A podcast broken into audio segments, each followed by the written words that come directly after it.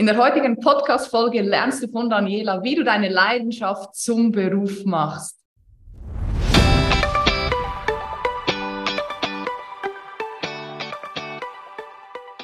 Hi meine Liebe, hier ist Alessandra. Es ist wieder soweit. Die nächste Folge des Female Business Whistleblower Podcasts ist am Start. Ich freue mich mega auf meinen heutigen Gast, auf die liebe Daniela. Sie lebt das Leben, was sich so viele Menschen wünschen, aber kommen wir erst einmal zur offiziellen Anmoderation. Daniela Leis lebt da, wo andere Urlaub machen. Seit sie denken kann, ist ihre große Leidenschaft das Reisen. Reisen war für sie immer viel, viel attraktiver als irgendein Bausparvertrag.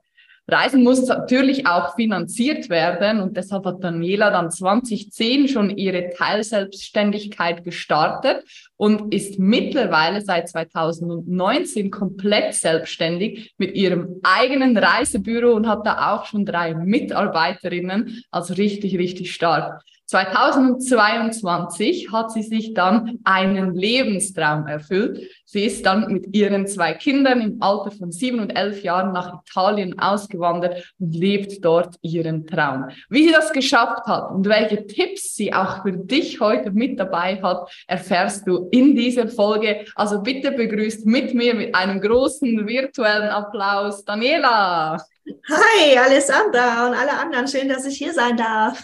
Danke, dass du dir die Zeit nimmst. Ich freue mich sehr auf unser Gespräch. Sag mal, du bist ja oft gereist und in der Vorbereitung habe ich mir so die Frage gestellt, was hat dich das Reisen so fürs Leben gelernt? Oh ja, also das Reisen ist eigentlich mein größter Lehrer, würde ich sagen.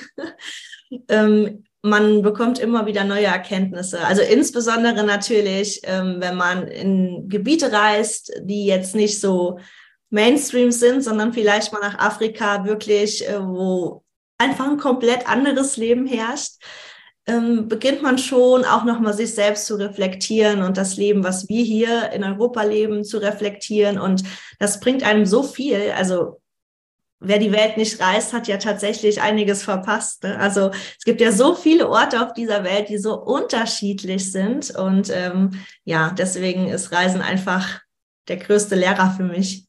Jetzt bist du ja auch selbstständig. Hast du da auch das Gefühl, dass dir das Reisen geholfen hat auf dem Weg zur Selbstständigkeit oder auch jetzt noch in der Selbstständigkeit? Ja, also insbesondere in der Eigenständigkeit, weil ich bin äh, durch meinen Job viel auch alleine unterwegs, mhm. muss halt alleine reisen, muss mir alleine die Sachen klären und äh, bin dann halt auch einfach ähm, ja, wirklich alleine im Flugzeug unterwegs, alleine im Hotel unterwegs, treffe Leute, die ich nicht kenne, muss andere Sprachen sprechen. Und ähm, das hat ähm, mich auch sehr geprägt. Wo viele, viele sagen, oh Gott, wie machst du das? ja, wie viele Sprachen sprichst du? Also tatsächlich gar nicht so viele. Äh, man kann sich ja irgendwie letztendlich immer mit Hand und Fuß ähm, ausdrücken, aber Englisch ist natürlich ein Muss. Also das, da kommt man aber auch schon ganz weit mit. Im Moment lerne ich halt Italienisch. Yay, buongiorno. ja, genau, buongiorno. Oh, jetzt äh, meine Kaff Kaffeemaschinen rundlauf, gut. Hört man gar nicht, das passt. Okay, nicht. perfekt. Ähm, ein bisschen Französisch, aber Englisch ist natürlich das, äh, wo man am weitesten mitkommt. Genau. Aber selbst wenn, ich kann jedem empfehlen, selbst wenn er irgendwie keine Sprache spricht außer Deutsch, jetzt in dem Fall, ähm, das ist überhaupt gar kein Problem. Man kommt immer weiter. Es gibt überall auf der Welt nette Menschen, die einem sehr, sehr gerne weiterhelfen. Und in der heutigen Zeit der Digitalisierung, ähm, wenn man das dabei hat, ist das sowieso alles kein Problem. Du, du meinst, es gibt überall auf der Welt Deutsche. Die Deutschen sind überall, egal wo ich in den Urlaub gehe, die Deutschen sind immer da. Irgendjemand kann immer Deutsch, auch von den Einheimischen, habe ich das Gefühl. Ja, das stimmt, das stimmt. Du hast vorher gesagt, du bist oft alleine unterwegs. Jetzt ist das für viele schon wahrscheinlich so ein Gefühl von, mhm. mir schnürt's hier beim Hals alles zu. Und ich sehe da viele Parallelen auch zum Business oder vor allem am Anfang von der Selbstständigkeit kommst vielleicht aus einem Konzern, aus einem kleinen oder mittelständischen Unternehmen. Es sind ständig Menschen um dich. Du bist immer nur für ein Teilgebiet verantwortlich und plötzlich stehst du alleine da. Was hast du da für Erfahrungen gemacht oder wie hat dir da das Reisen geholfen, besser damit klarzukommen? Genau, also ich bin ja eigentlich gelernte Bankkauffrau Komme aus Haben wir eine Gemeinsamkeit, ich auch. komme aus dem öffentlichen Dienst, der ähm, dem Warmschuss der Sparkasse und habe das halt letztendlich äh, dann aufgegeben, beziehungsweise dann später noch bei der Provinzial, um wirklich in die Selbstständigkeit zu gehen, was natürlich schon ähm, ja ein gewagter Schritt ist, würden jetzt wahrscheinlich viele sagen. ähm, aber ein Satz hat mir eigentlich, wenn es um Thema Angst und den Schritt zu gehen, ähm, unglaublich geholfen. Und zwar ist der Satz, äh, was wäre jetzt das Schlimmste, was passiert? Also den sag, sage ich mir sehr oft, ähm, mhm. wenn es Situationen sind, wo ich denke, oh nee, kannst doch nicht machen, ist doch viel zu gefährlich und ah, was soll denn dann passieren? Aber was soll denn dann passieren? Das ist ja genau die Frage. Was ist das Schlimmste, was passiert? Also das Schlimmste wäre, ich scheitere, mhm. ja, und ähm, probier es dann halt doch mal neu. Ich meine, in den USA ist es ganz normal zu scheitern. Die stehen immer wieder auf und machen es neu. Das ist einfach so eine große Angst, die wir hier in Deutschland haben. Oder ihr hier, ihr da in Deutschland habt. Ich bin in Österreich. Ich nehme ja, ja, ja, ja. Den Schuh ziehe ich mir nicht an. Ja. Stimmt.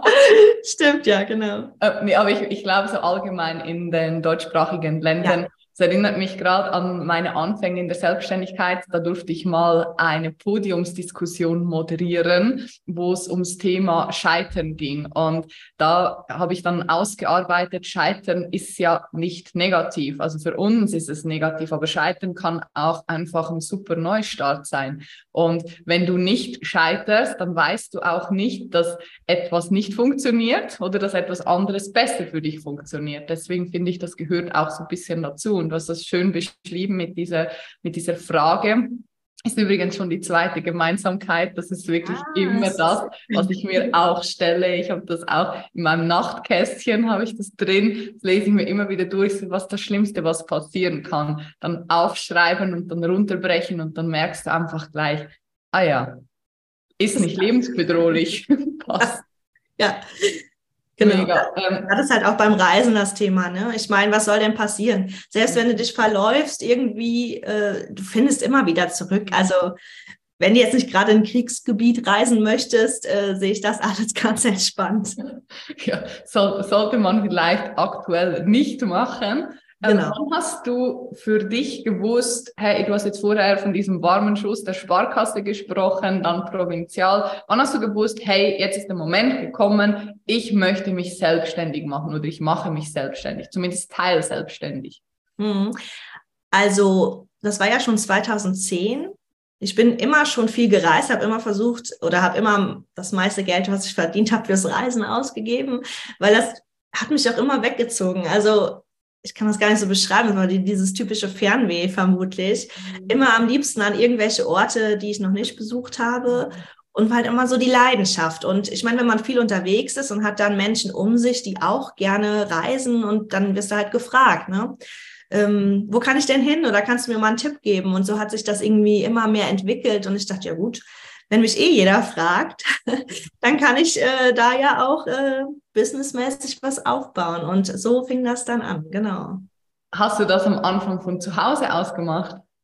Ja, also tatsächlich ist es ja mittlerweile auch so, wir haben zwar ein Büro äh, in Deutschland, aber ähm, wir arbeiten hauptsächlich auch aus dem Homeoffice, weil durch Corona mhm. ähm, hat sich das so rauskristallisiert, dass die meisten Menschen eigentlich happy damit sind, wenn wir per Zoom oder per Telefon gerade so die Bedarfsanalyse machen und äh, dann die Angebote rausschicken. Dann haben die auch in Ruhe Zeit dabei zu gucken.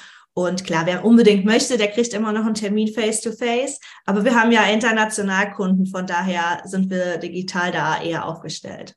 Mega. Und das zeigt mir auch wieder, gerade die Branche Reise oder Reisebürobranche so, da haben viele auch immer gesagt, ja, und jetzt Corona hat alles zerstört, auf jeden Fall wahrscheinlich viel, aber du bist dann halt einfach den Schritt gegangen, hast gesagt, okay, wir, wir stellen jetzt einfach um, wir machen das online und weil die Menschen haben sich ja auch daran gewöhnt. Und ich weiß nicht, ob das gängig ist in den Reisebüros, also ich kenne es nicht, weil ich habe noch nie von meinen Reisebüros, wo ich hier in Innsbruck oder so dann gehe, angeboten bekommen, dass wir einen Termin online machen könnten. Ich fände es mega, weil meistens ist da so eine Schlange, da musste ich da anstellen. Denke ich mir, also da stelle ich mich jetzt safe nicht an. So, ich komme ein anderes Mal wieder und nachher gehe ich gar nicht mehr, weil ich einfach keine Lust habe. Ähm, und dann buche ich halt online irgendetwas. Und von daher finde ich das auch wieder so eine Stärke, die du dann hast, einfach auch aus einer herausfordernden Situation die, äh, die, die Chance zu sehen und rauszupicken.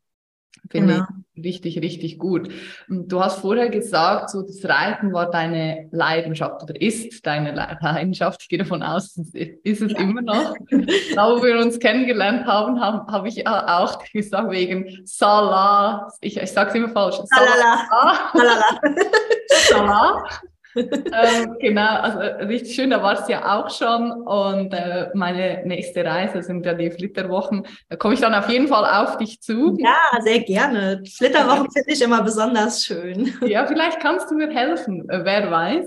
Ja. Ähm, jetzt hast du deine Leidenschaft zum Beruf gemacht.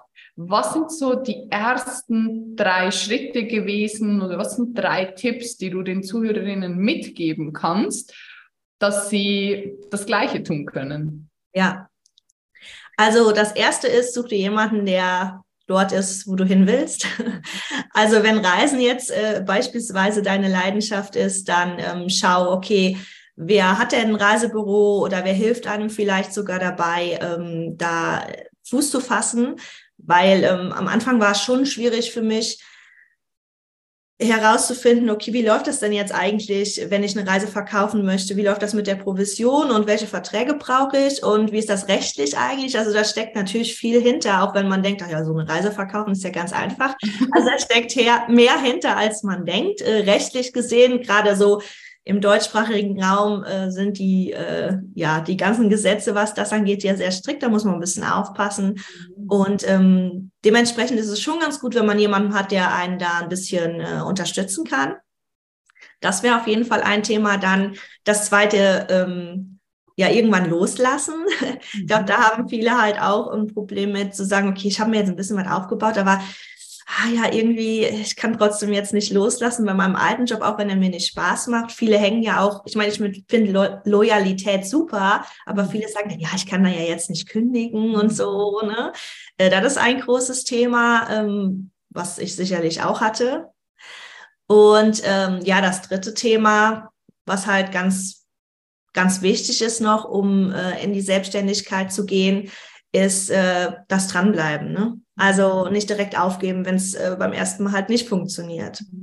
Das ist halt wie, auch ein großes Thema. Wie, wie lange hat es bei dir gedauert, bis du gesagt hast, okay, das ist jetzt total lukrativ geworden, das passt jetzt voll? Ja, also ich könnte jetzt sagen neun Jahre. Nein. Also ich hätte mit Sicherheit auch schon vorher komplett den Schritt gehen können. Ich habe ja 2010 wirklich so ganz leicht angefangen, habe einfach nur Reisen für Familie und Freunde. Ich habe keine große Werbung gemacht, ich hatte ja. keine Homepage und ich hatte auch keine, keine großen Social-Media-Accounts am Anfang ähm, sondern habe einfach nur so im Bekanntenkreis halt die Reisen verkauft. Das war ganz nett, ne? aber davon hätte man jetzt äh, am Anfang noch nicht leben können. Mhm. Und dann liegt es an einem selber. Ne? Also wenn man dann äh, wirklich dran bleibt, kann man sowas auch äh, natürlich in weniger als neun Jahren machen. Also mhm. Sicherlich äh, ist das ohne Probleme möglich, wenn du ähm, Gas gibst, in ein, zwei Jahren die dann auch wirklich komplett in die Selbstständigkeit zu gehen. Das ist überhaupt kein Problem. Aber ich finde das mega spannend, weil neun Jahre muss man sich mal überlegen, so wie, wie, wie viel Zeit das, das ist und wie viel man in neun Jahren machen kann. Aber du bist halt einfach dran geblieben. Und ein anderer hätte schon längstens gesagt, ah, weißt du was, egal, nebenher noch was machen, ist doch anstrengend, ähm, passt schon, ich höre wieder auf. Und ich finde dann, du stehst dann auch wirklich so für Disziplin finde ich immer so ein bisschen mil militärisches Wort, aber so diesen unbedingten Willen, etwas zu erreichen und dir einfach Zeit zu geben. Da gibt es den schönen Spruch, trust the process, vertraue dem Prozess. So, es kommt zur richtigen Zeit. Und ob das jetzt ein Jahr, fünf Jahre, neun Jahre, 15 Jahre dauert, ist ja am Ende des Tages komplett egal. Du bist jetzt ausgewandert, du lebst in Italien und, und du lebst das Leben, was ich so, so viele Menschen wünschen. Und da ist mir gerade noch ein spontaner Gedanke gekommen. Du bist in ein neues Land gegangen. Du hast aber auf der anderen Seite dein Business, also dein Büro in Deutschland, gehst jetzt nach Italien, fängst alles von Null wieder an. Welche Tipps hast du für die Zuhörerinnen und Zuhörer, die vielleicht jetzt genau an einem gleichen oder ähnlichen Punkt stehen, muss nicht unbedingt sein mit Auswandern, kann auch einfach sein, hey, ich starte etwas komplett Neues. Was hat dir geholfen? Mhm. Also eine gute Vorbereitung ist natürlich wichtig. Mhm. Ähm, also jetzt so ganz blindlings irgendwie loslaufen ist natürlich schwierig. Ähm, man muss sich vorher bewusst sein, dass es halt schwer wird. Also da kann man das jetzt auch schön reden. Also es wird schwer, davon muss, da muss man einfach von ausgehen, weil ähm, es kommen so viele neue Sachen auf einen zu. Aber wenn man schon weiß, dass es halt äh, schon am Anfang ein Prozess ist, der ein bisschen einen fordert, äh, dann finde ich, ist das auch, kann man auch fein damit sein. Ja, also das ist halt noch wichtig. Und äh, halt auch die Vorbereitung in ähm, Deutschland oder halt, ähm, wo man halt auch sitzt, in Österreich zum Beispiel zu treffen, äh, um dann halt auch sauber den Cut zu machen und zu sagen, okay, ich probiere es jetzt aus. Und letztendlich auch hier wieder, was ist jetzt das Schlimmste, was passieren würde? Ne? Im schlimmsten Fall geht man halt wieder zurück und sagt, okay, probiere es halt später nochmal, wenn es halt nicht funktioniert. Wann wusstest du, dass es Italien wird?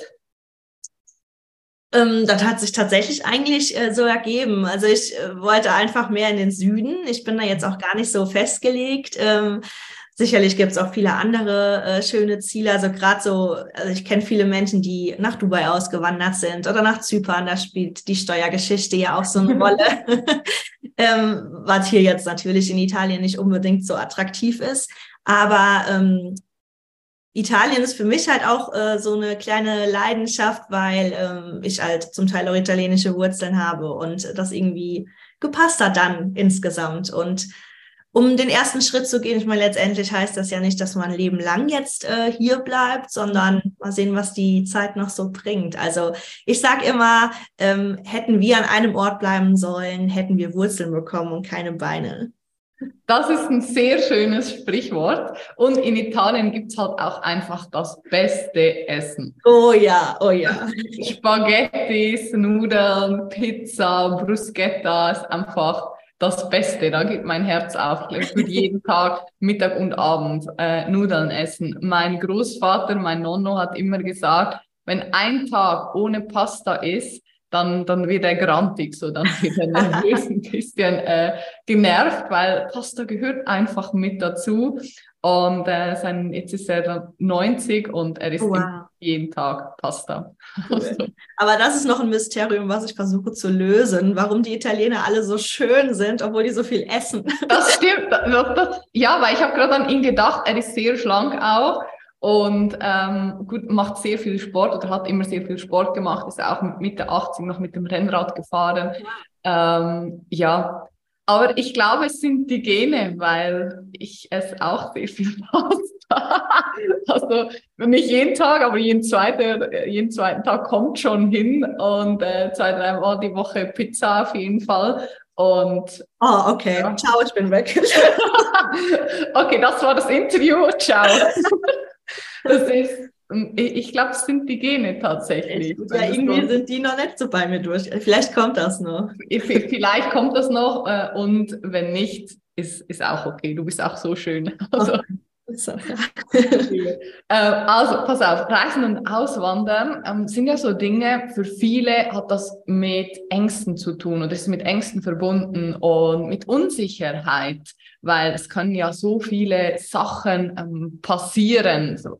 Hast du auch manchmal das Gefühl gehabt, so, boah, da habe ich jetzt so viel Angst davor, dass du es fast nicht getan hättest? Oder bist du eher vom Typ her so, dass du sagst, nee, ja, ich weiß schon, da könnte was passieren, aber ist mir jetzt egal? Hm. Doch, es gibt, glaube ich, immer Momente, wo man nochmal so ins Grübeln gerät und denkt, okay, hm, ist das jetzt das Richtige? Aber letztendlich erfahren wir es ja nie, wenn wir es nicht probieren. Und wie du eben so schön gesagt hast, trust the process, das ist ja genau das Thema. Also es ist ein Prozess mhm. und man kommt immer wieder zu so Punkten, wo man denkt, oh nee, es wäre jetzt einfach, es nicht zu tun. Aber letztendlich zählt, äh, zählt ja das, was äh, hinterher ist, also was, was man wirklich dann erreicht hat. Und ähm, da hilft, wie gesagt, dieser Spruch ja ganz gut, sich selber zu fragen, okay, was ist jetzt das Schlimmste, was passiert? Und ja, wir werden alle nicht den Hungertod sterben, wenn wir hier jetzt in irgendeiner Form scheitern, sondern gut, dann hat man Familie, Freunde, man geht zurück. Äh, ich meine, in den deutschsprachigen Ländern wird man auch sehr gut aufgefangen, wenn es mal nicht so läuft. Von daher ähm, ist alles gut. Man muss wirklich da mal über seinen eigenen Schatten springen. Und das lernt man aber auch, finde ich, mit der Zeit. Ich finde, mit jedem Scheitern lernt man auch für die Zukunft einfach auch noch mal mehr Vertrauen zu haben, weil man weiß ja dann, okay, es geht weiter danach.